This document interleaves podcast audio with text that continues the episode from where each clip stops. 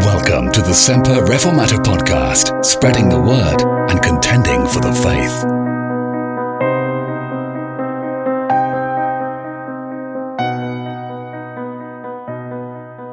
Ephesians chapter 2 and verse 4. But God, who is rich in mercy, for his great love for wherewith he loved us, even when we were dead in sins, hath quickened us together with Christ. By grace ye are saved.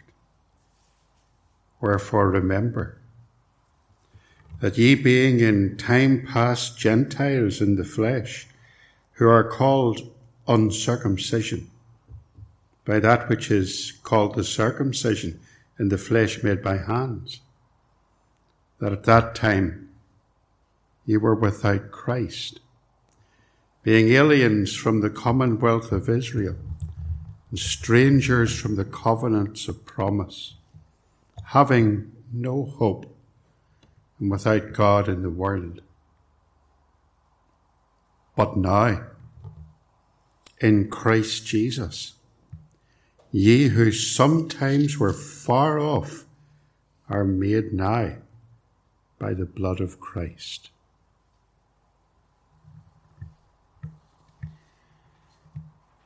Saw a post on Facebook the other day.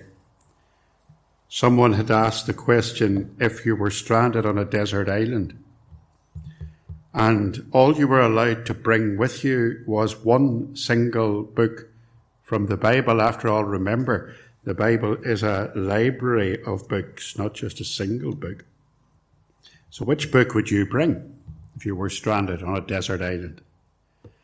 Was interested to read some of the comments below and some of the answers. Proverbs, Psalms, of course. Romans featured a lot. Someone even mentioned Colossians. Well, needless to say, I didn't take part in the discussion. There was no praise. There was no point in me getting involved. But I think I might have said Ephesians. And I think if I was to confine that to just one chapter of Ephesians, then it would have to be Ephesians chapter 2. It's an amazing, concise account of the works of God in salvation. And I think it would bring great comfort and great help to anyone who was lonely and isolated, reading about my personal conversion and yours too, about how and why it happened, how God brought us as individuals from death to life In verses 11 down to verse 22, Paul's nuanced presentation of redemption changes slightly.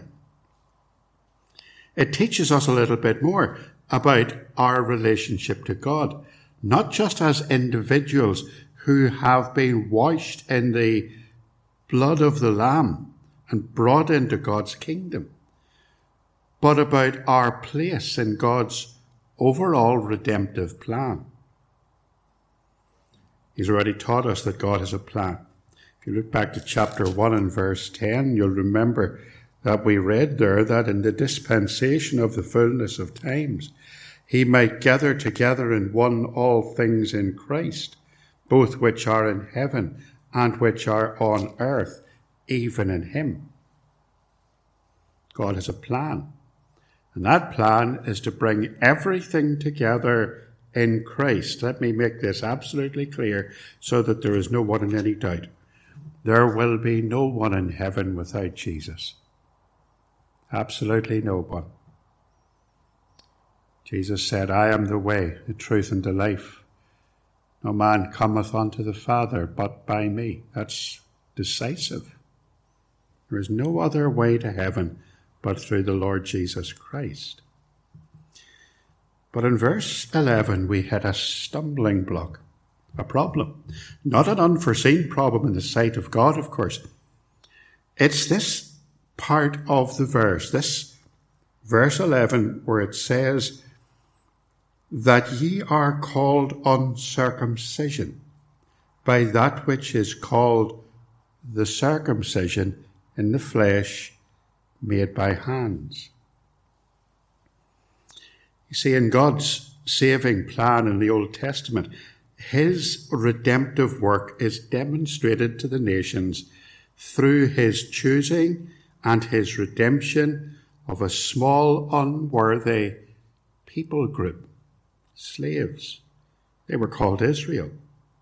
It was this little people group, this small nation, who experienced his mercy, who were given the law, who were taught how to live in a manner that pleased the God who had redeemed them. It was Israel who learned how to worship him in holiness. All of their rituals of worship pointing forward to a coming Redeemer, pointing to the Lamb of God who would take away the sin of the world. It was to Israel that the covenants were given, wherein God promised that he would be their God and they would be his people. And in token of that, they were sealed with an outward mark, the sign of circumcision, the cutting away of sinful flesh. It was to Israel that the promised Messiah would come. He would come in their mind to lead them to prosperity and to peace and to everlasting life. Now, of course, we must say very forcefully that not everyone in the nation of Israel was a godly man or woman. There were many, probably the majority, who were rebellious sinners, who were covenant breakers. And by the time of Jesus, the religion of Israel had descended into a religion of dead works, to Pharisaism, a legalistic attempt to keep the law, which placed an intolerable burden upon the Jews as they at that time had become known. Now, here's the problem the Jews had a very high degree of spiritual snobbery. They looked upon what God had done for them as a nation as placing them above other nations. They looked down upon the Gentiles. Verse 11 again, let's look at it. They called them the uncircumcision. And you can almost hear them saying that with curled up lips and with contempt in their voices. These Gentile dogs, these unclean people, these people who have the filthy flesh still upon them, they are called the uncircumcision. They are steeped in their filth, and the Jews want nothing to do with them. We'll look a little bit more at this next week. But these Gentiles are trusting Christ. And Paul's writing to them in Romans chapter 10 and verse 12. And he's saying there, For there is no difference between the Jew and the Greek for the same Lord over all is rich unto all that call upon him. For whosoever shall call upon the name of the Lord shall be saved. There is no difference between Jew and Greek. These Gentiles are being brought into God's kingdom. They're not being brought in to replace the Old Testament Israel, God's true people, not to be confused with the national Israel or the Jews of Jesus' day, but they are being engrafted into Israel like branches being engrafted onto a vine. Here's Romans chapter 11, verse 16. Take a moment just to read it to you. For if the first fruit be holy, the lump is also holy. And if the root be holy, so are the branches. And if some of the branches be broken off, and then thou, being a wild olive tree, wert grafted in among them, and with them partakest of the root and the fatness of the olive tree, boast not against the branches, but if thou boast, thou boastest not the root, but the root thee. Thou wilt say then, the branches that were broken off, that I may be grafted in. Well, because of unbelief, they were broken off. So there's a picture of Israel as being an olive tree. And because of unbelief, it has been pruned. And these new branches have been grafted into the tree. Now, how can this happen? How can God bring these two disparate elements together? What is our place in God's great eternal story of redemption? Now, that's what Paul's going to talk about in verse 11 down to verse 22. And over the next couple of weeks, God's willing, we'll be exploring it. Tonight, what I want to do is to look at verse 11 down to verse 13. And I want to see two things, and the first of those is a very critical, a very crucial command that's given to us. Verse 11 begins, Wherefore remember. Now, the emphasis right throughout chapter 1 and right up to this point has been that we contribute nothing to our salvation, that we are dead, so we're unable to make a decision and we're lost, so we're unable to find God. And we are utterly depraved sinners, so we have no inherent goodness that might commend us to God. We're in rebellion against God. We do not have any faith with which to appropriate His grace and His mercy. Our only response to God's saving work in Christ is to surrender, to stop our struggle, so that the divine rescuer does His work unhindered. So, in every verb in these verses, God is active and we are passive. God is working. We are the recipients of His work, His labour. We are His workmanship, as we saw last time, until now. Now we're told there is something we must do. Not something that we do to earn our salvation, but something that we're to do in response to our salvation. And I'm going to suggest to you this evening that as Christian believers, this is something that is absolutely vital in two respects. We are to remember something. I think the first thing that we're to remember is how the Lord has provided for us in His gracious providence, how He has kept us over the years. Um, Think what these Ephesian Christians had in their memories and what they would look back at and what they would remember. They would remember when Paul first visited at Ephesus. When he discovered that there were professing believers there who knew little of Christian truth, who had never heard of the Holy Spirit, an indication that they were deficient in their understanding of the Trinity, an essential doctrine. They would remember what happened when Paul laid hands on them, when they were filled with the Holy Ghost and began witnessing for Christ. They would remember the labours of Paul in the preaching and teaching of the Word of God, how he preached in their synagogue, and then inevitably when he had been expelled from there and it was no longer available, how he had rented out the schoolroom of Tyrannus and taught there preaching in the heat of the day, and then after two years going on mission trips around the surrounding towns and villages.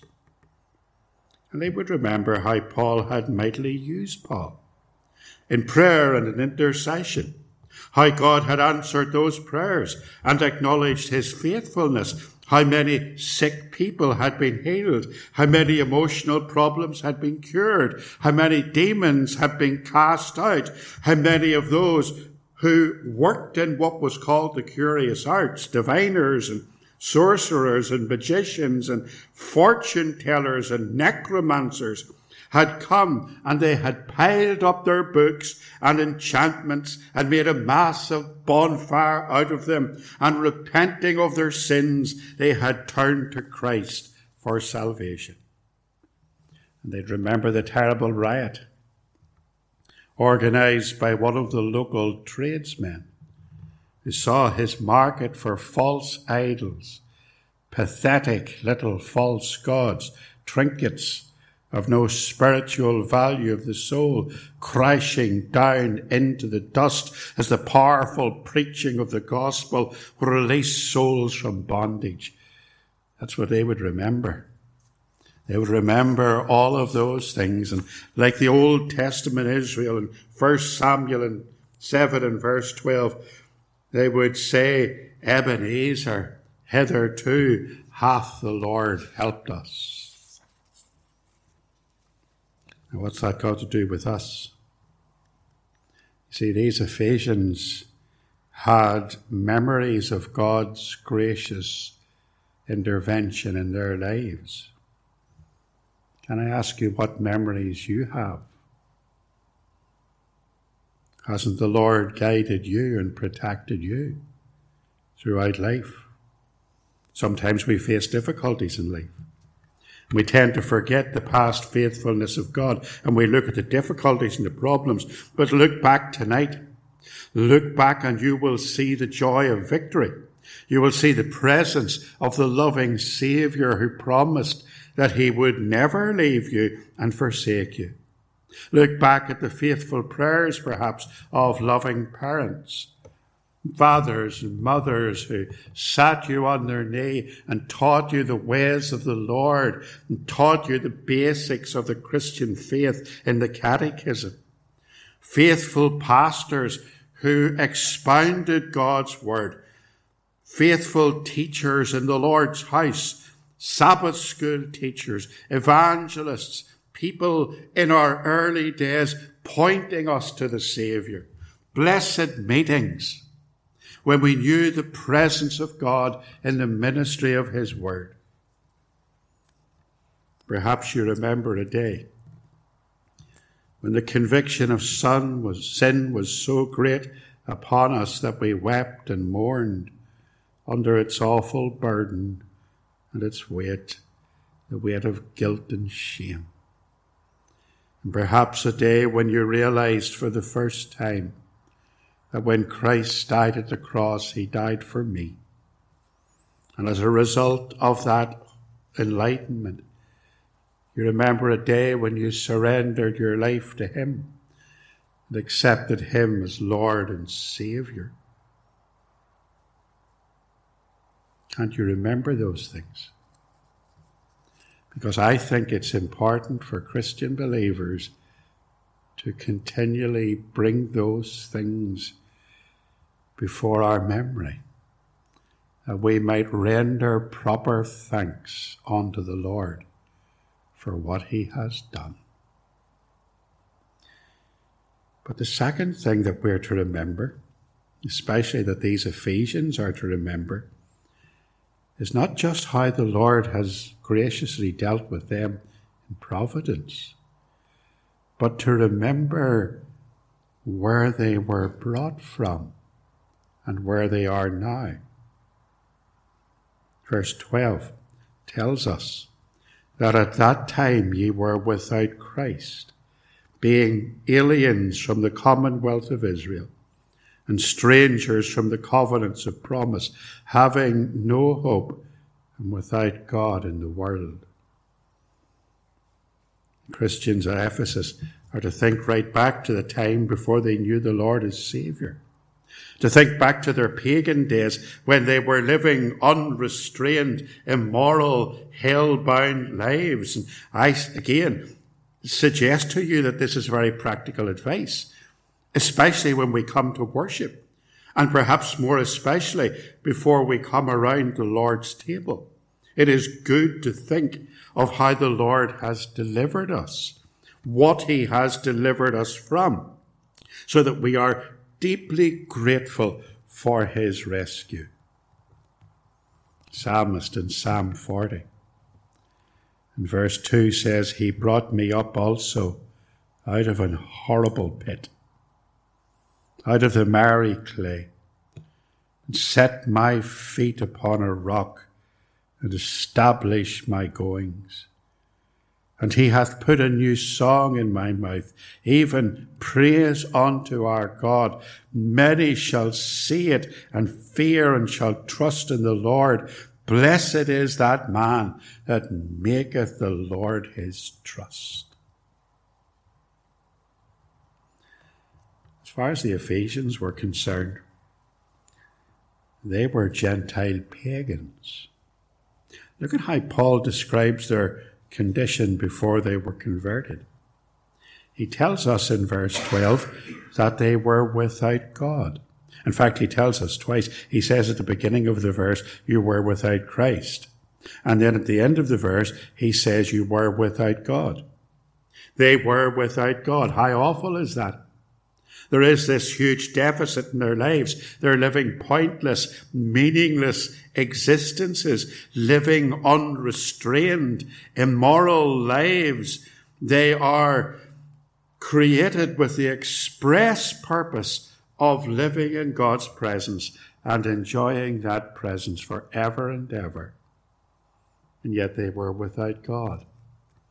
Without God is just one word atheos, word where we get the word atheist. A godless stranger, cut off from the purpose for which they were created. They were without God. But Paul also reminds them here that they were in the world. They were without God in the world. Now you think that's no surprise. We all have to live in the world, don't we? We all have to live in, in this current present age in which we live. But living in this world is stressful. And I put it to you that it will get more stressful as this current age comes to a close, as this world descends more and more into apostasy and chaos as we head towards the day of resurrection and as this end of the age draws ever nearer and nearer. I know that there are people, uh, Christian believers, who think that the church will be taken out of the world before the world becomes so great that it drops into unbearable tribulation. There's no sign of that in the Bible. Christians are being warned that we are to face this dreadful adversity and right now, this adversity is ramping up. The technocrats of this world are preparing right now for their authoritarian one world government system, the beast system that will usher in the new world order that will bring in a new worldwide currency, this programmable central bank digital currency that will control every aspect of your life, what you can say, what you will think. It will be used to curb any form of criticism of those who govern over us. It's already happening. The unelected Prime Minister of this country is already pressing for it. The Bank of England has set up a committee to bring it into being. It's happening. And the world is growing more and more and more hostile towards not only Christians, but the individual freedoms of every man and woman. How are you going to cope without Jesus?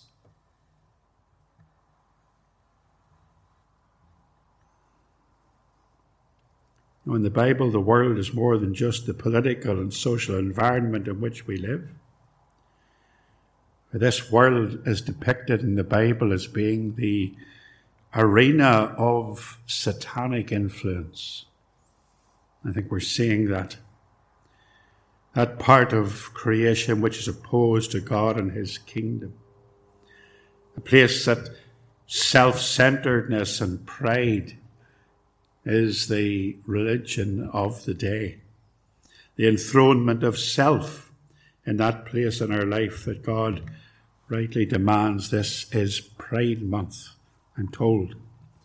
The month of the open glorification and celebration of sexual perversion and sin. Walked into a big national supermarket the other day. Right at the door, they have a pride display. It's everywhere. It's in medical practices and libraries. Sadly, it's in schools. It's all pervasive. It's a deadly sin pride. It's the arena of satanic influence. It's the arena of false worship. Ephesus is noted famous throughout the world for its pagan temple. The temple of Diana, a place of institutionalized false worship that was being promoted by the state. It was the established religion of its day. We have established religions this day as well. The established religion that follows the cultural line the established religions that say what the culture wants to hear, the established religions that lead their adherents into compliance with the social and moral norms of the day. These, uh, this is the world, and these citizens of Ephesus are in the world without God.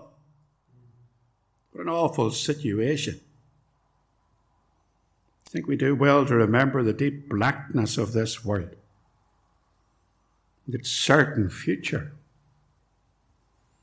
It's not climate change that threatens the planet.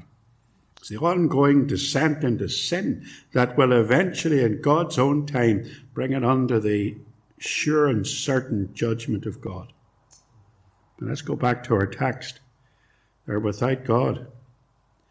And they're living in this awful world. Here's the worst bit they have no hope. That time ye were without Christ, being aliens from the commonwealth of Israel and strangers from the covenants of promise, having no hope, and without God in the world. How hopeless was their situation. There they are, outside all the blessings of God's covenant people. They're cut off from the hope of a Messiah cut off from a covenant relationship with God, cut off from a sense of belonging, cut off from being included in God's great plan that will extend well beyond this life. They really are aliens. Of course, there was always the possibility that they could convert to Judaism, proselytize themselves, join the Jewish religion of their day, but that would only make them circumcised in the flesh, not in the heart. Their heart would be unaffected, their sins just as real. They would come under the convicting power of the law of God and their hopelessness would increase. What's the point of converting from one dead religion to another? There are still some people who drift around looking for a church that can save them. So these Ephesians, they have no hope. They have no hope in this world, for they're without God. They have no hope in their religion. They have no hope in eternity. They have no hope for their past ever to be forgiven. They have no hope in the providence of God.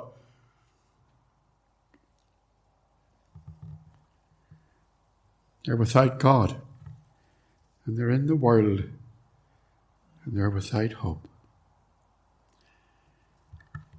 And then Paul does it again. Do you remember what he did in chapter 2, verse 4? In verse chapter 2 and verse 2 and 3, he had brought us down to the very depths as he described our individual total depravity and sin. Do you remember how he talked about us as, as unconverted people before we knew the Lord? He talked about in time past, we'd walked according to the course of this world, according to the prince of the power of the air, the spirit that now worketh in the children of disobedience. He talked about how we were disobedient people disobedient against God and obeying our father, the devil. And then he talks about how we're following our hearts the lusts of our flesh and fulfilling the desires of the flesh and the mind. And he talks about how by nature we are under the condemnation and the wrath of God already. And then in verse 4, he comes in with this but.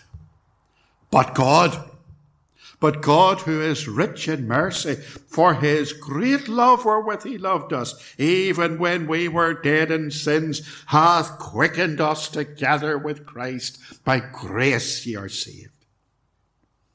He brings us right down to the very depths of despair telling us that we are the most awful, pitiful, wretched, sinful creatures until God steps in and rescues us. And he does it again. There we are in the world. Atheists, no hope without God, living in this awful, dreadful, all this awful world that's progressing into chaos um, and into, into oblivion under the judgment of God. And we have no hope for the future. But now, says Paul, verse 13, but, but now in Christ Jesus, ye who sometimes were far off are made nigh by the blood of Christ. You see, that's it, isn't it? That's the point. That's what Paul's trying to do here. He's bringing us right down to the depths of despair in our memories so that we realize that we were unable to help ourselves. And then he tells us, remember this. Remember how God came to your rescue. Remember how he came, like the psalmist said, and he found you in that awful, horrible pit, trapped in the miry clay, and he plucked you out of that dreadful situation and he set your feet upon a rock, the rock Christ Jesus. Wherefore remember. Remember where you were. Remember your lostness and your hopelessness. Remember how you were despairing at the situation of this world until God intervened by sending his Son to die for sinners Remember how Jesus brought hope into your life. Remember how he turned your meaningless anti-God existence upside down when life ceased to be a hopeless end, became endless hope. So what have we learned? Take time to remember every day, stop and think of what the Lord has done for you. Remember God's blessings in the past. Remember how He has held you in the palm of His hand right throughout your life. Be able to say, hitherto hath the Lord helped us. He's brought me safely to this point. And because of that, be assured that He will never leave you or forsake you until you are eternally safe. And most of all, every single day, thank Him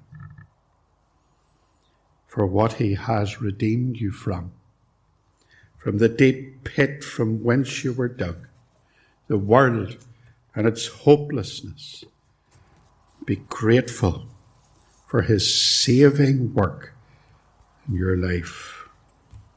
Wherefore, remember, it's a command.